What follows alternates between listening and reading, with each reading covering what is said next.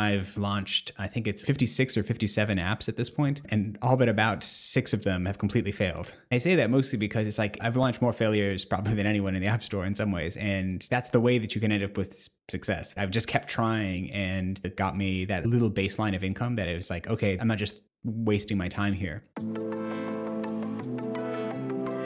Hey, you're listening to the Sub Club podcast, a show dedicated to the best practices for building and growing subscription app businesses. We'll share insider secrets from the top subscription apps on the app stores.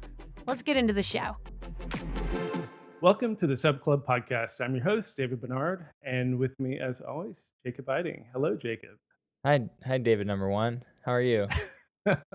I'm good. Our guest today, David number two, is uh, David Smith, longtime indie developer and podcaster. Starting with audiobooks in 2009, David has built many successful apps over the years, including WatchSmith, Pedometer Plus Plus, and Sleep Plus Plus. His most recent app, Widgetsmith, went viral on TikTok and hit number one on the App Store. Welcome, David. Thank you. It's uh, great to be here.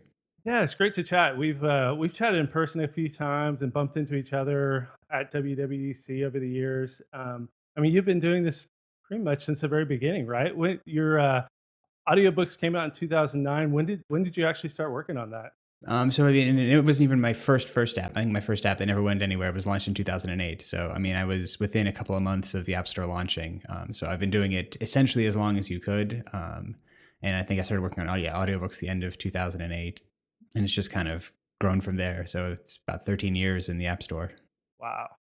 Yeah, about like me and, and Jacob actually, we both yeah. um, had apps on the, app. the halcyon days of of paid up front and uh, only 200 apps on the App Store and all that stuff. it was a good yep. time. Did you do? Were you uh, a develop like a Mac developer before that, or how did how did uh, you trip into iOS? Sure. So I mean, I was a I was a web developer before um, I did this, and so I mean, honestly, I, I, started writing apps before I even actually owned an iPhone. I just mm-hmm. it seemed like a good opportunity, and I wasn't particularly happy where I was at work, and it was just something that I thought would be an interesting opportunity, and I started learning and didn't know what I was doing for a long time, but just kept at it, and so it's just one of those things that I got into mostly because it seemed like a good opportunity at the time, and so you know, I just eventually I initially was doing some web consulting as well as my iOS work, and eventually just the web consulting disappeared and it became iOS full time. Um, and that's you know sort of been the story for more than a you know about ten years now probably. Yeah, no, I was uh, kind of similar. Like I, I, just saw it come in and was like, hmm, maybe I should. And I went and picked up the Mac OS, uh, the the Hillegass book, and learned yep. Mac OS programming. Like, yeah, because there was no iOS book, right? There was no iOS. No. It was iPhone OS, right? Uh, uh, but uh, but yeah, it was uh different time, fewer apps, way smaller community. Uh, so yeah, interesting decade. Well, hey, I did want to start by digging into the story of audiobooks, and um, I think one of the one of the interesting things to me because it, it happened to me as well is how um, having this kind of foundation app that that that started in 2009 that did well enough and and I'm, I'm kind of jumping ahead here a little bit, but I, I, I think if I know your story correctly, that's audiobooks is kind of what helped you make the leap to be full time indie, and then once you become full time indie, you started to have the time to experiment with all these other apps.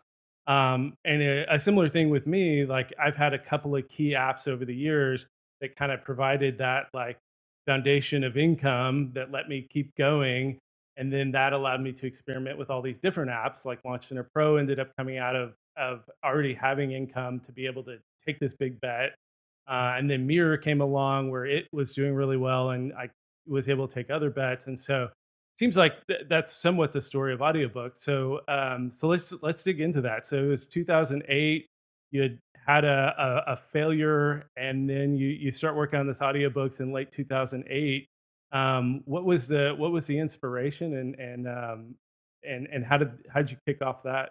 Yeah, so I mean, audiobooks was an app that it, it wraps. It's a essentially it's a it's a wrapper and a player for uh, free public domain audiobooks. Um, that's all it was, and it was essentially just coming into the market because um, at the time, I mean, there were there wasn't an easy way to listen to any audiobooks on, uh, on the iPhone at that point. Um, there wasn't an Audible app. There wasn't, you know, uh, mm. Apple didn't have anything, and it was just you could, I guess, you could listen to audiobooks. I think in the music app potentially, but it was kind yeah, of strange. you could buy them on iTunes, right?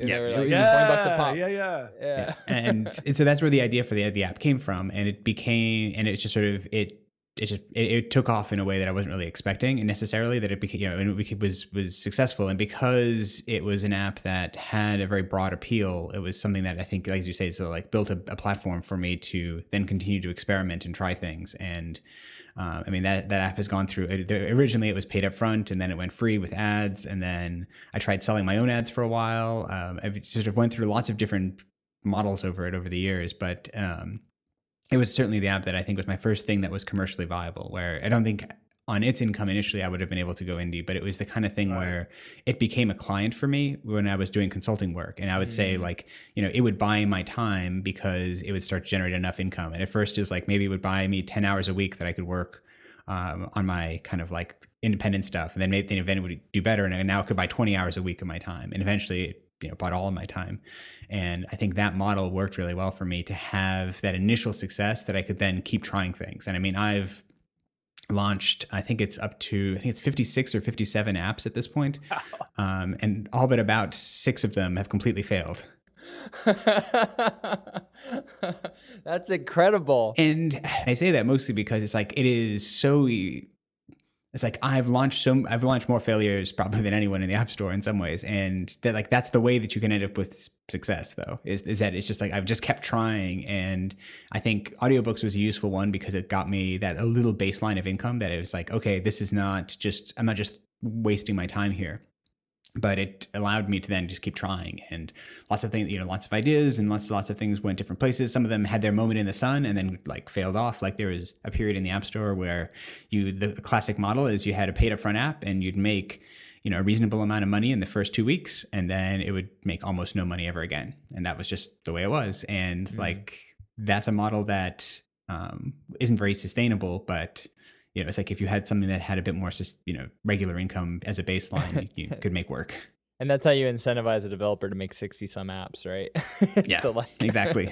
uh, and I just said, as like a, a curiosity, did the the audiobooks in audiobooks, what was the source for those? Were those like pre-recorded public domain or Yeah, exactly. So there's a, thing called the LibriVox project where people volunteer to read um, classic audiobooks, so, so you know, essentially you know Dickens or Jane Austen or things like this that are out of out of uh, copyright, and so people volunteer to read them, and then um, those are just available on the internet. And this essentially, my, my app was just a wrapper for that. It was just a way to um, get into that. And the people who actually who run the LibriVox project were actually very happy with it. Like it was they they because for them the, there was no easy way to get their audio onto an iPhone.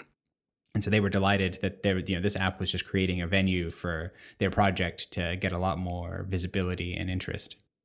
and, and you got an incredible like app store parked name, just audiobooks. That's a great one. That- that's exactly what I was going to dive into. Like, how did did did that was that just kind of a happy accident, or in 2008 did you already start to notice? Because it, it took me like three or four years. I'm a little slow in the uptake to to realize that these like naming a keyword instead of trying to create a brand was actually a, a fairly successful strategy for a lot of apps. So did you just stumble into that, or or was it somewhat intentional? Um, I mean, I think it was it was largely just a result of I didn't have a name. For, I didn't have a better name, and because the content of it was so generic, it it wasn't like there was a natural branding that I was doing this. And it's like, yeah, it's the early days of the App Store, so you could just pick an, a, a proper noun and it would be available because there were only a few hundred or a few thousand apps in the App Store. And so I picked it, I tried it, and it certainly has turned out well in that regard. That it still has reasonably good, you know, search uh, search search optimization and things because if you want an audiobook and you go into the app store and search audiobooks it's an exact name match so you know audible likely still ranks higher because it has more traffic but um, it's going to be in one of the top couple of hits. Um, and that's just a natural thing. And i wouldn't say it was intentional like this is part of some grand plan but um, it is certainly something that i found useful. I mean many of my other apps uh, like i have an app called pedometer plus plus and sleep plus plus which um, the plus plus when the app store is doing its algorithm for searching typically just sort of drops off. And so they sort they rank very well for those terms for sleep or pedometer. Um, and then but in, i learned though that it's important to have something be somewhat trademarkable just for um, legal reasons and copycats and those kind of things and so Mm. having something ad- additional to it um, was helpful that i could trademark those terms and go after people who are are being you know sort of try, trying to benefit from the any sort of success I've had on it, but I think and those tricks they're always a bit tricky because like they, they are useful at the time, but they're not really long lived and right. you can't rely on them. Like it's, if Apple just tweaks their algorithm slightly, then it goes away. So it's not worth chasing necessarily, but it certainly in this case worked out well for me and was useful, but is you know less less of a factor now. If you if you made audiobooks today, it would be audiobooks degree sign tiny cross probably. um, yeah, exactly. I was going to ask though about you know algorithm changes over the years and things like that. Um, did you have you seen a because you, you took it free in like 2010 or something, right? Like pretty early. Yeah, you switched pretty to early purchase model.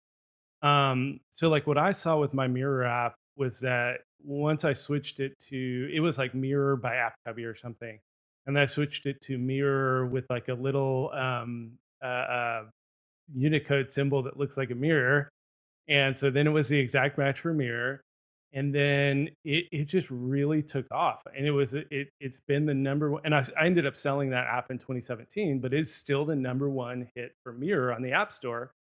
And um, I got to, I think around 2015, there was kind of a peak of like five, 6,000 organic downloads every single day. And then even though it, even though like the ASO didn't change, like it still ranked for all of these keywords and everything else. It did slowly kind of start to dip, and and I kind of wonder if that was if, if that somewhat follows the kind of people going to the app store searching generic keywords. It was like the iPhone, more and more people were buying them, more and more people were coming like first time into the app. So you can either confirm or or or debunk my uh, thesis here that that there was kind of a wave and then a a a um, a crest and a, a fall of the of these uh, organic searches on the on the app store yeah i mean i think there's definitely I couldn't speak with authority about it, but that seems consistent with my experience. Where I think there, in the early days of the App Store, there was definitely a higher sense of just curiosity that people would open the App Store and just be browsing mm. and just not hmm. necessarily looking for anything in particular because they didn't know what their phone could do they hadn't like that they have a phone and they knew it was going to be good for you know texting and email but oh there's an app store let's see what it does and i think that phase is certainly behind us that i think people mm. know what they know what they know what they're you know they know, they know what they want to use their phone for and very often they're going for a particular thing not just like browsing and i th- and i think if you were um, and similarly, I imagine if you're just one looking for a generic term, you may not start in the App Store, even if that's where you're going to get the app. You right. may start in Google, um, in, in, Google or YouTube or somewhere that's else. That dot dot dot.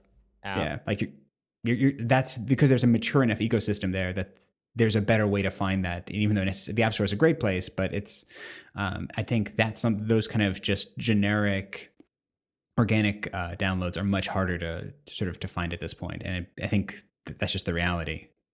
And, and did you see that similar kind of build and crest and fall as far as like since since audiobooks is so heavily reliant on organic installs, you don't I mean from what I understand you don't do any paid advertising for it.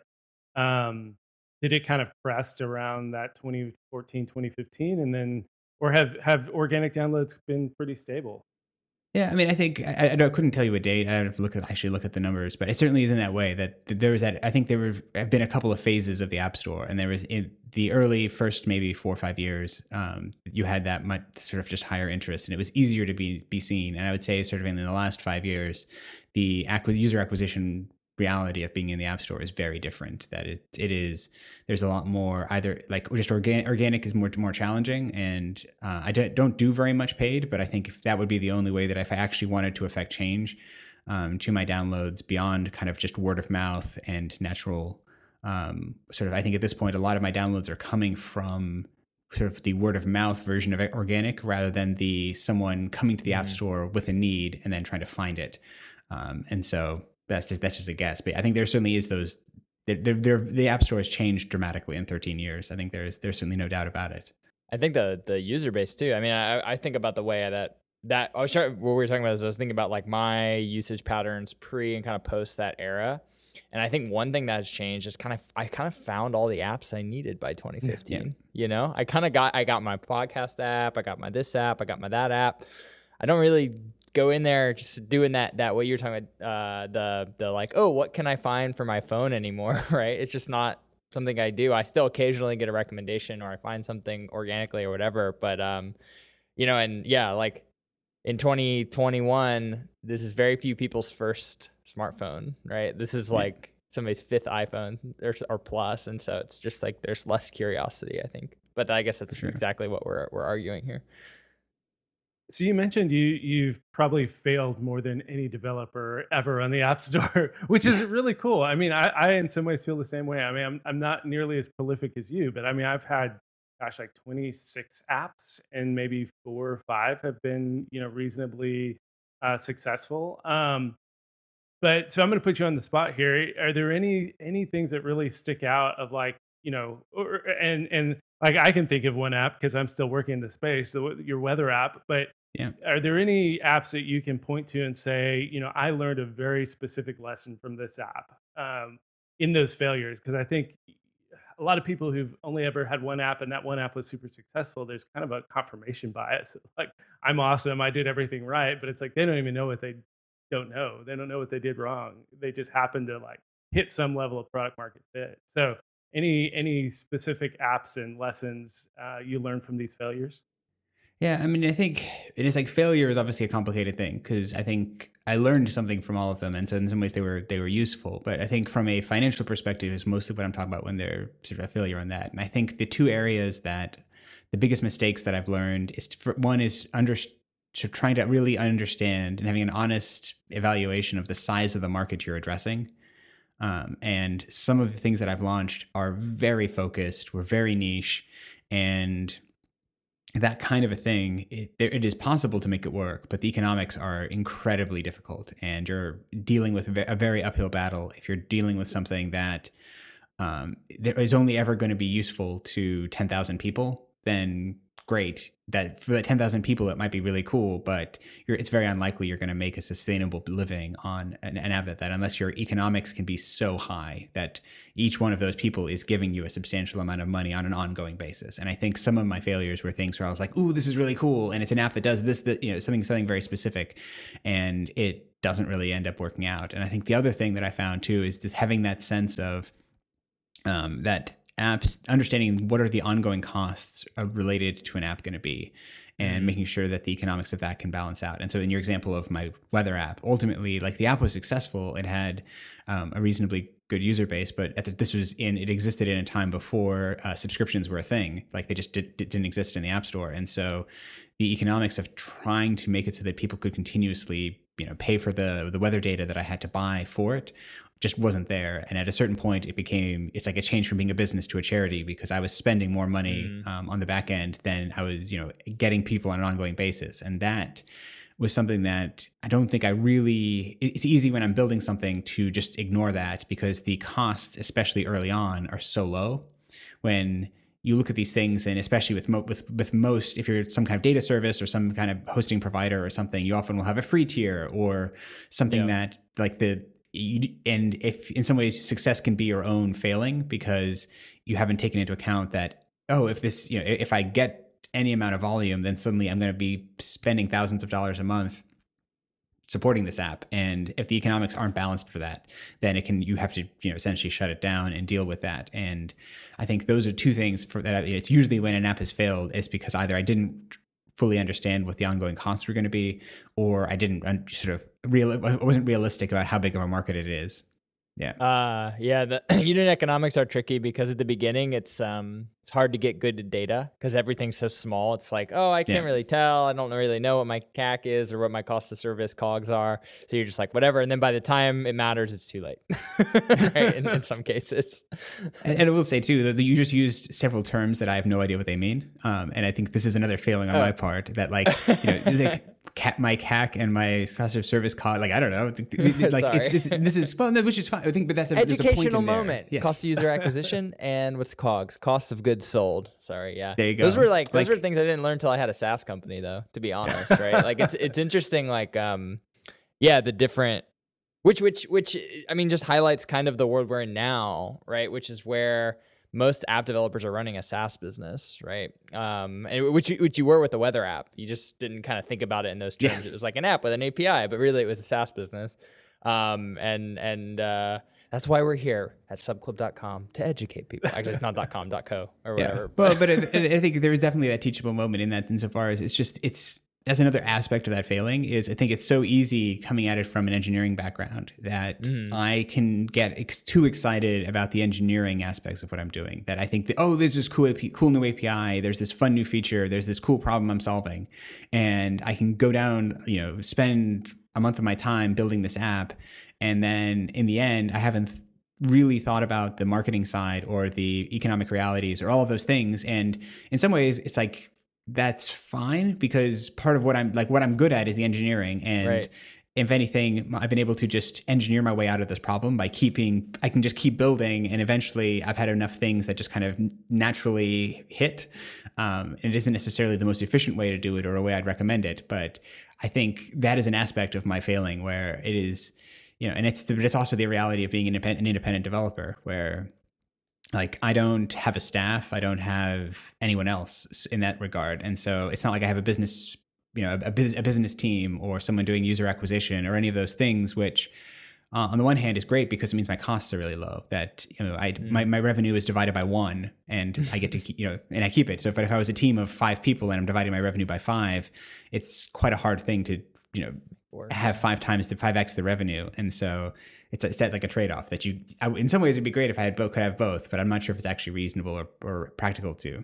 I mean, really though, that's it's it's a good algorithm for finding uh, you know uh, new new apis are the app store version of the market shifting right it's when something sure. gets created right there's a new opportunity so exploring those and understanding those and finding out how you can remix those with existing ideas that might that you know as, as a as a team of one where one is an engineer that's kind of your strategic advantage right? It's might yeah. it might not be aso it might not be acquisition and all these other things. Uh, it might be like hey what can i do cool stuff with computers?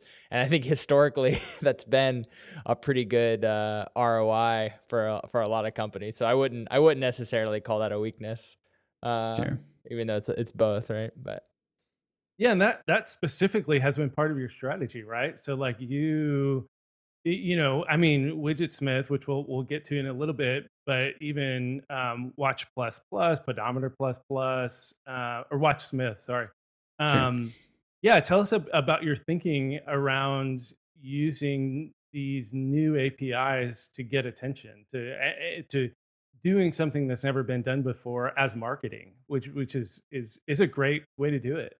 Yeah, well, and I think it's so. This is certainly something I've done time and time again. That like Pedometer Plus Plus, which is uh, after Widgetsmith, the, the most successful thing I ever made was the first pedometer app in the App Store, and it was you know when the iPhone 5s launched, Apple introduced a, a step counting chip into it, and it was the first app that took care of it. And it's like for a few weeks, even it was the only one, and it was one of my strategic advantages is the fact that I'm just one guy who really likes to program and is pretty good at doing things quickly and that means that I can be there on day one. And mm.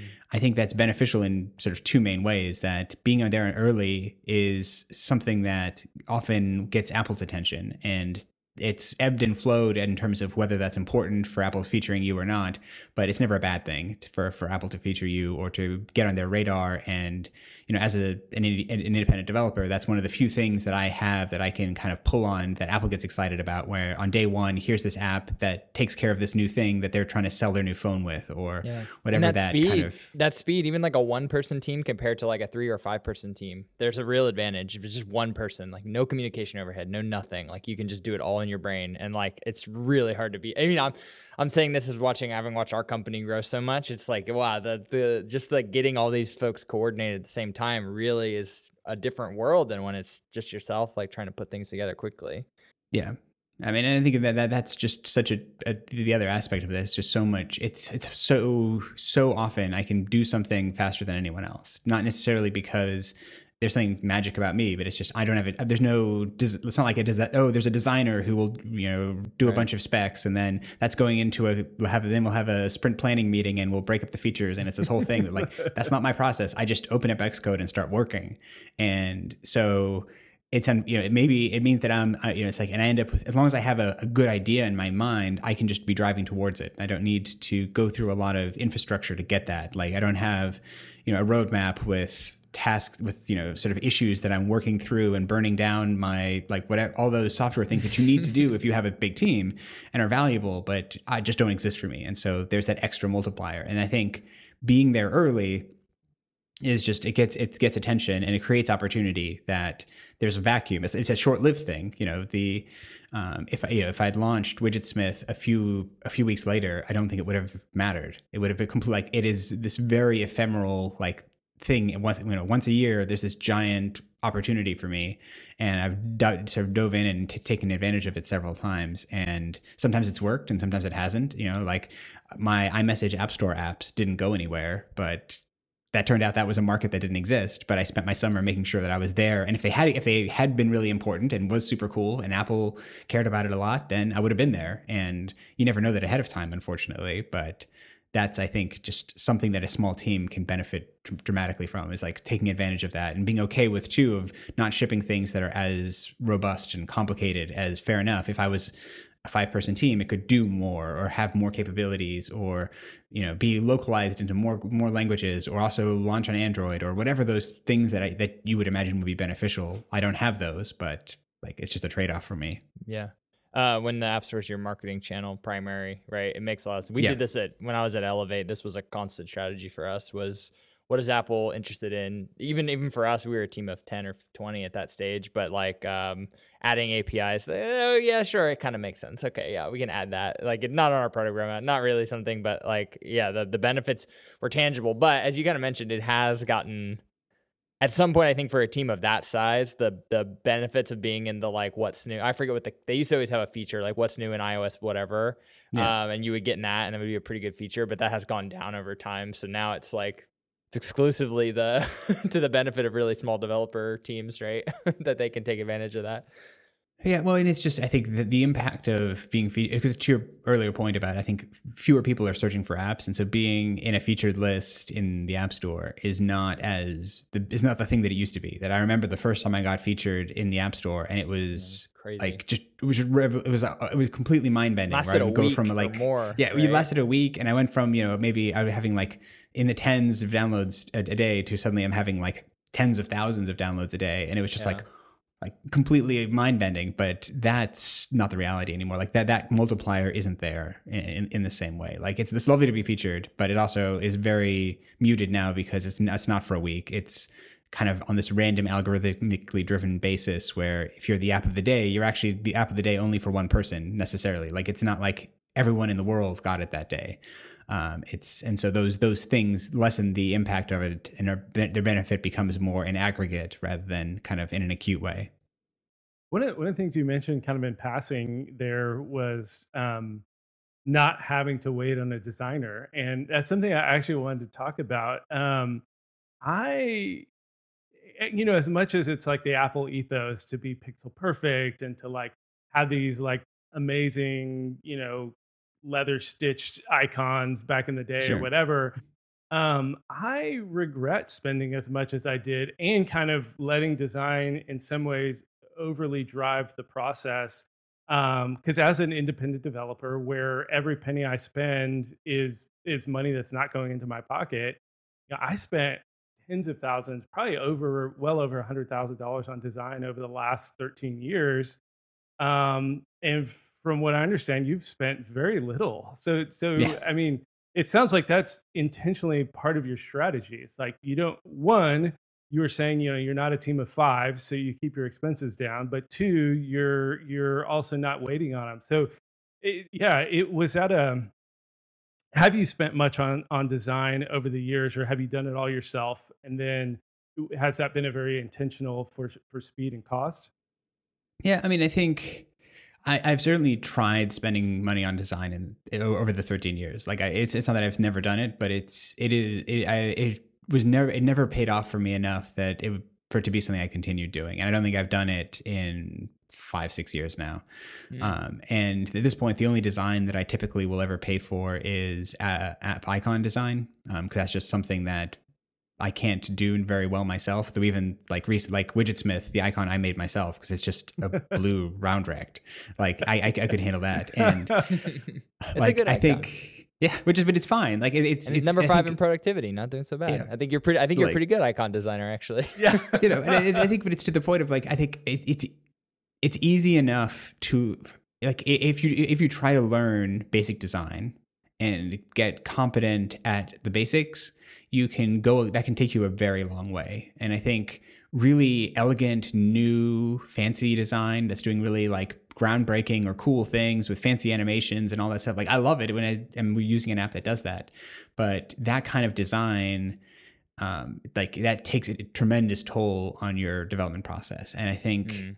a and like a, a if you're a thoughtful de- de- developer who wants is willing to put in the work to just kind of like study what the basics of design are, you know, you can get good enough that you can do a lot of it yourself. And I think that's something that has worked really well for me.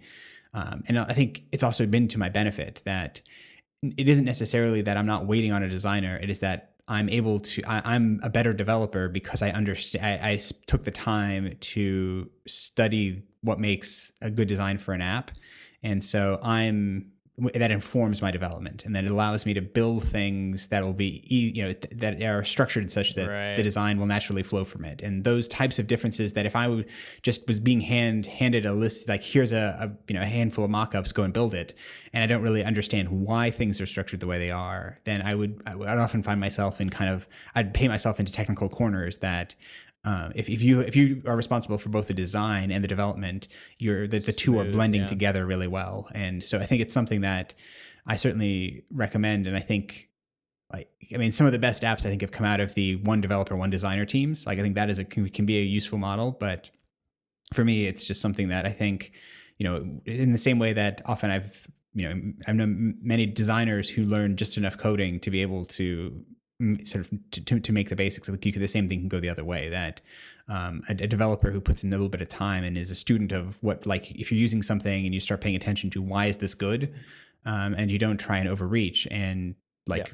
try and do things that are uh, beyond your capability like i can make a really nice clean ui i can't make a you know something that is cl- is clever and fancy and that's that's fine and i just if i scale my design scale my applications to fit what i can do then i'm i'm fine Yeah, I uh, I'll share in that. Like we're RevenueCat, we didn't have a des- I mean, we have a full time uh, product designer now that helps with like dashboard work and stuff like that. But we didn't have. I was the only do- person doing design for the first two years, and very similar. Like I I knew going into it, it was my weak spot. So I spent a few weeks one summer just like taking.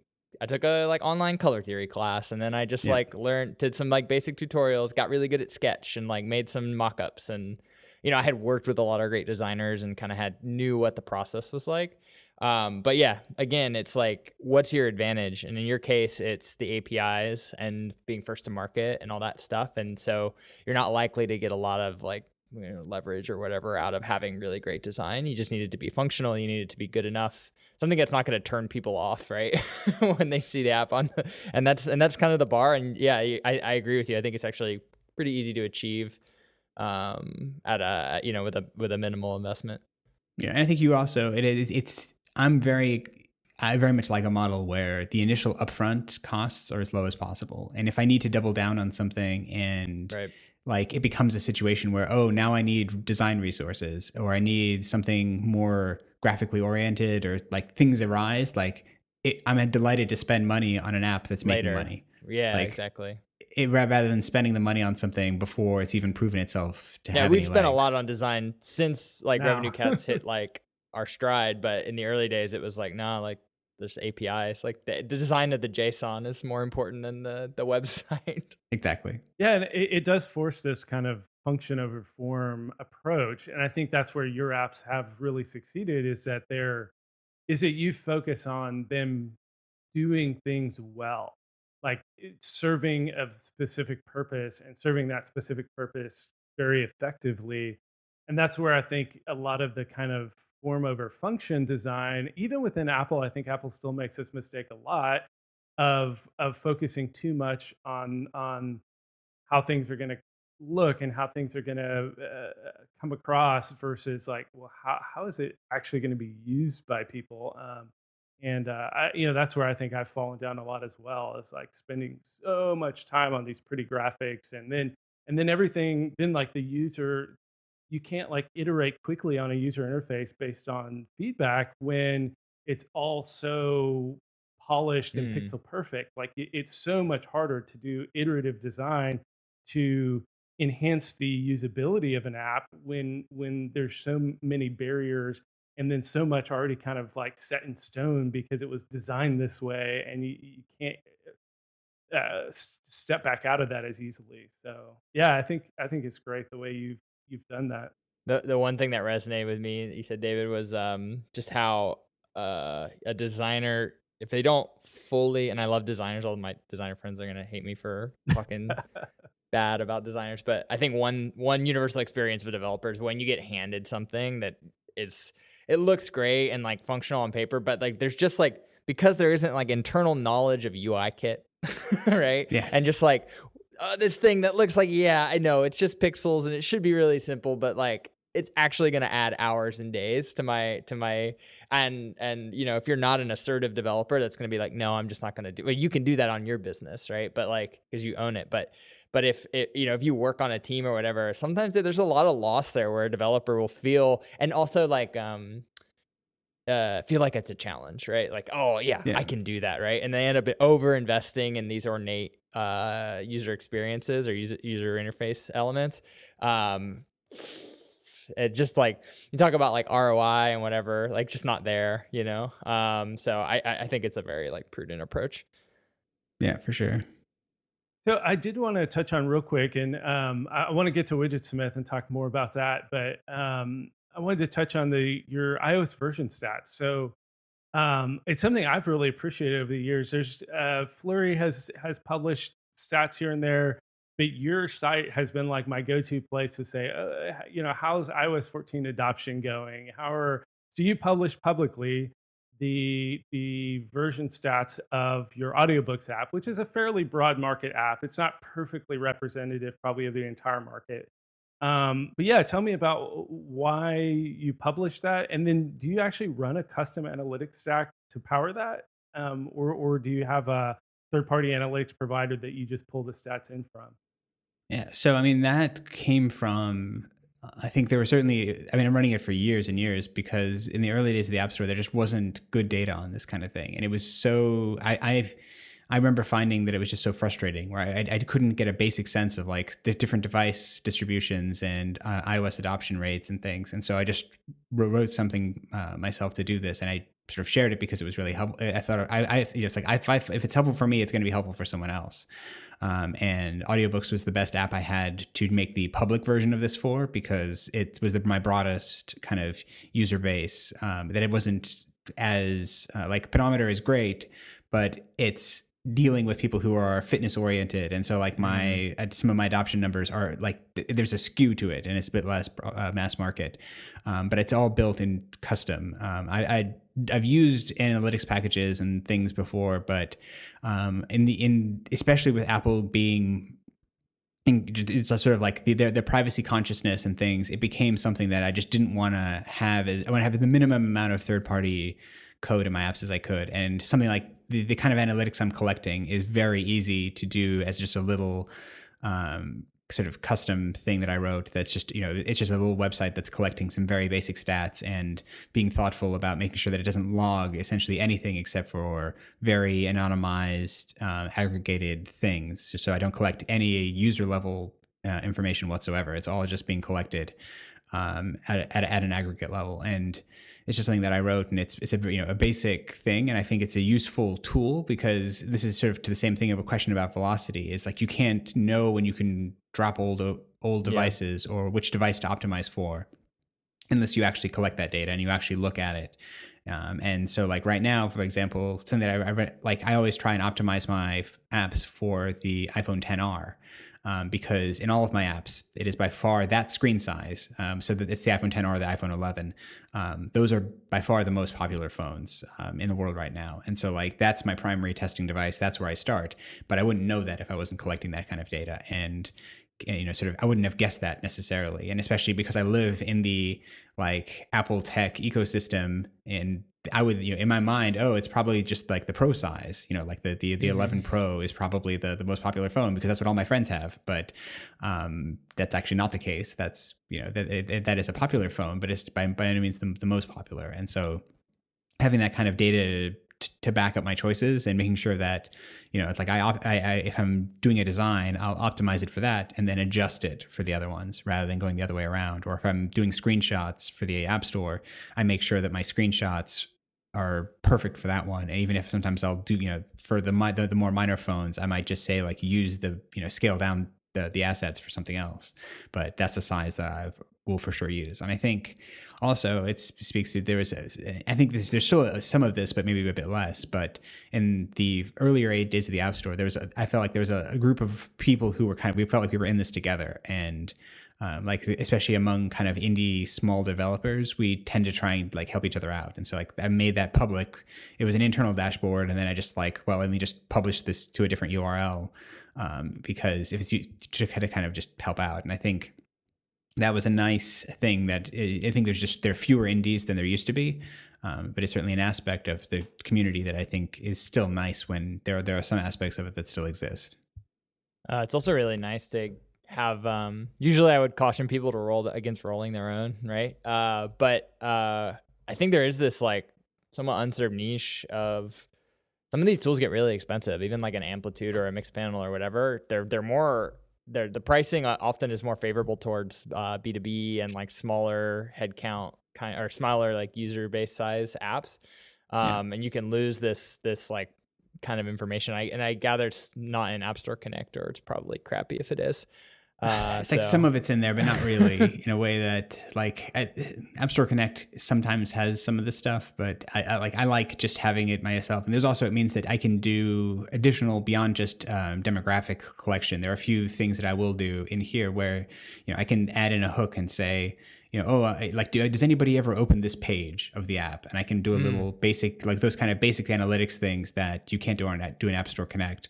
Um, and so I can put you know put this into my system and do those kind of basic collections which a more sophisticated analytics package is just like that's just a basic feature of it but um, it's it gives you that kind of middle ground. And it's it's just it's a tricky reality of you know apple wants you know i have to put in my privacy things all the you know all the things that i do. And so if i start using a third party thing i have to be completely on board yeah. with everything they're using my data for yeah. Um, and so sometimes it's easier to just roll it, have it be basic and simple. I mean, the actual, these apps are not complicated. Or I think right. the initial version of this was actually, I just based it on the error log of a, a Nginx server where I just ran it. right, I was just going to ask. They would it looked the, a like headers just, or something. Yeah. They would just make the request, and they would actually just all 404, like the the tra- analytics request was just 404, and I would just parse the error log and add it to a, a SQL file, and it's like that, that was super straightforward and you, easy you, to build, and it's just a script. You half of Mixpanel, basically. like, like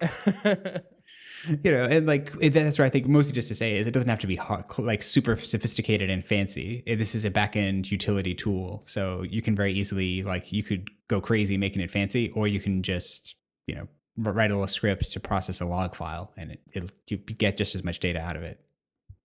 Yeah, that's great. Um, I, I did want to touch on on Widgetsmith. You you've talked about it at length. So um, there's a great episode with you and Marco. I think what came out like two weeks after Widgetsmith hit number one, and so that, that's a really fun episode. People can kind of go get the history, but it, it, it's a cool kind of um, culmination of this story of launching 56 different apps, trying all these different things and then you you go after these brand new features with the widgets in iOS 14 and um, somebody picks the app up on TikTok it goes viral it hits number 1 in the app store. It's just such a cool story as an indie developer to, to hit number 1 and and and again you've told a lot of that story um, uh, other places so I don't want to just rehash the whole story. Um, but there were a, a couple of things that I, I wanted to go over, and, and, I don't know if you've talked about it um, since. So one of the things that I think would be interesting to follow up on is just how the um, durability has been. So, like, you hit number one, it stayed there for like, gosh, like weeks, right, or almost. Yeah, it was about two or three weeks, then, depending on the market. Yeah. So how is it? How has that gone since? And like, you're still like number five. You're you're in the top ten of productivity regularly. Um, ha- has the app been durable um, um, download wise and revenue wise? Like, how, how has it gone after hitting number one? Like, I mean, I think it is. It certainly continues to be my most successful app, and I think it probably it seems like it will be for for, for quite some time. And you know, obviously, the, the first couple of weeks were insane and completely like mind bending. And you know, I think I, I exceeded my like to date App Store downloads. You know, of all my apps over the last thirteen years were in a few hours of when it kind of hit that crazy moment we've seen a couple on RevenueCat, like a couple viral events like that, and I am blown away every single time. It's it's more like it, it outpaces the App Store featuring like by ten or hundred x. It's insane. And I think that and obviously that, that was really cool and fun and, ex- and like exciting and a little bit like scary and t- like terrifying but i think it's what's i didn't know where it would where it would settle down to and it's like where is that because obviously the nature of something being a flavor of the moment is that like that moment ends and it just vanishes like the the driver behind that you know it's not like it's being featured in tiktok videos anymore and at least not in the same yeah. way and so the durability i believe now is largely just coming from the fact that that that initial spike generates enough kind of ongoing word of mouth advertising that the nature of especially the nature of what it does is it puts something cool on your home screen and it has that natural if someone sees your home screen or you show them something or you share a screenshot um, it has the name of the app in it, and it's like it it has that natural oh I want to do that too ness to it, um, and that seems to be where the durability has come from because um, I've tried sort of like the, the, sort of like the paid marketing things to try and keep something going. And for me the it's, it's a model that gets ve- it's it's very hard to not just like lose your shirt on because you can so yeah. easily spend way outspend what you're getting back or not so if you have somebody else's money to blow. Yeah. And so like for me it's just it, it never makes sense. And so like i i want if, if something's going to be something that i keep working on it needs to be sustainable kind of on its own. And for it, it still you know it still continues to do really well on a on a on a download basis, and is also um, it's you know it, it has is monetized both with advertising and with subscriptions, and so you know the the two together create a really nice sustainable um, revenue for me. That it's based mostly on usage rather than needing necessarily to have big spikes in downloads to keep it going. It's like as long as people keep using the app, um, if they're opening it, they'll see ads, or if they're you know power users and who really want like the pro features of it, and they pay for a subscription, you know, if it's pro- continuing to provide value to them, that they'll continue subscribing. And so it's that durability has been there, I think, largely. It certainly is easy to be durable when you have this wild spike at the beginning to kind of kickstart that um, effort. Um, but it's, it's, it seems like the there's enough ongoing utility of it that it, people keep using it, and um, that has a natural sort of knock-on effect of you know people just t- telling their friends about it. And I mean, it's kind of a cool thing that um, even after you know many millions of downloads, it continues to find new art, find find a new market, and people continue to sign up for the subscription. And it's it's that's happening sort of on its own without me having to necessarily do anything other than just keep adding you know features and improvements to it. I don't need to worry necessarily on that side of things as much.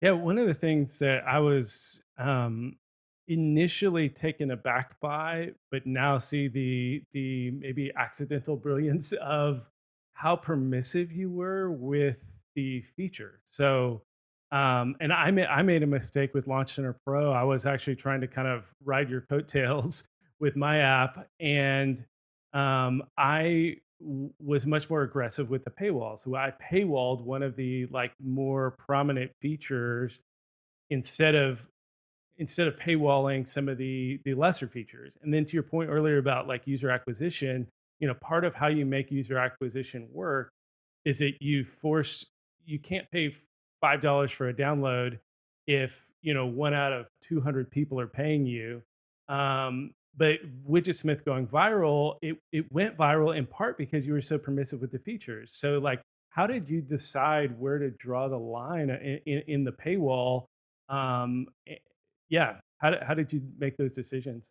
Yeah i mean i think I think a lot of this comes from a place of my goal is to I want a business that lets me keep developing. Like what I love and what I enjoy is programming. That's that's that's I'm gifted in it. I enjoy it. I love it, and I will just keep doing it. Like if it wasn't my job, I'd probably still be making apps. Um, but and so I don't. I'm not chasing some kind of like wild exit or something dramatic. And so I think I I feel like I want to make things that people will like using and that will won't be annoying or irritating and um, that I can feel proud of at the end of the day. Like that I'm not, you know, like the people who are paying for my subscription are paying it out of a genuine desire to support the app, to do the really advanced, like these are my super fans who really care about it.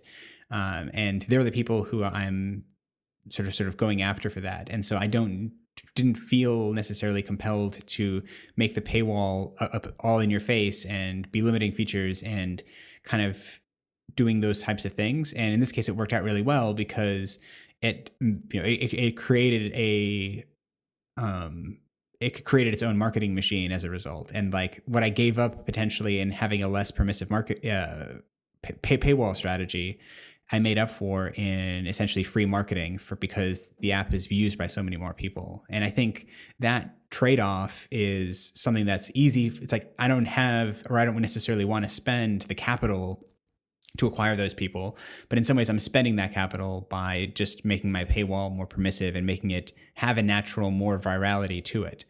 Um, and that for me, I think works well for everybody. That like more people are getting more out of the app, and um, I, I benefit from it, it, it, sort of coming along. And I don't think it was, it's not like that this grand strategy that I had for it. It, it was just in general, if someone's going to pay me something, I want for what they're paying to be something that is super clear, is super straightforward, and is compelling. That is something that I feel like I would pay for.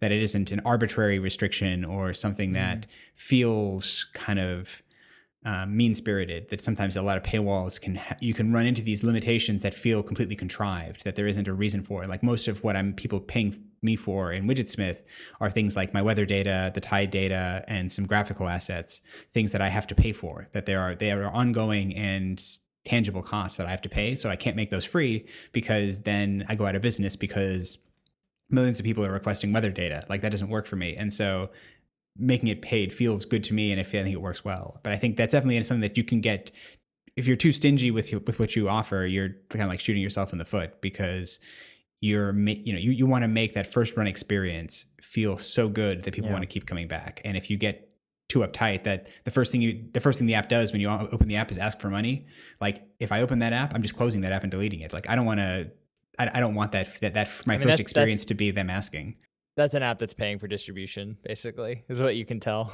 And if you're not then like i mean i think this is not a common an uncommon strategy but but but you know optimizing for distribution early becoming not a monopoly because there's other apps like widgetsmith but becoming a dominant per, like player or like the best app. You get data you get usage you get word of mouth you get a brand and then in the future, if it becomes an operational requirement that you make more money per download or whatever, like oh, you have a lot of levers there and you can go about it more thoughtfully than if you try to like try to shoot blindfolded like from from the start. There's just no way you can you're going to be able to get. And I, and I, I talked to a lot of people getting ready to make their subscription apps and whatever, and they're like, uh, they're going back and forth, like, oh, what should I put on my paywall? What should I, whatever? I'm just like, just don't think about it too much. just don't do something stupid. Like, just do something reasonable and normal, and don't try to be too clever. And then, you know, be prepared to iterate and change like over time because you inevitably will.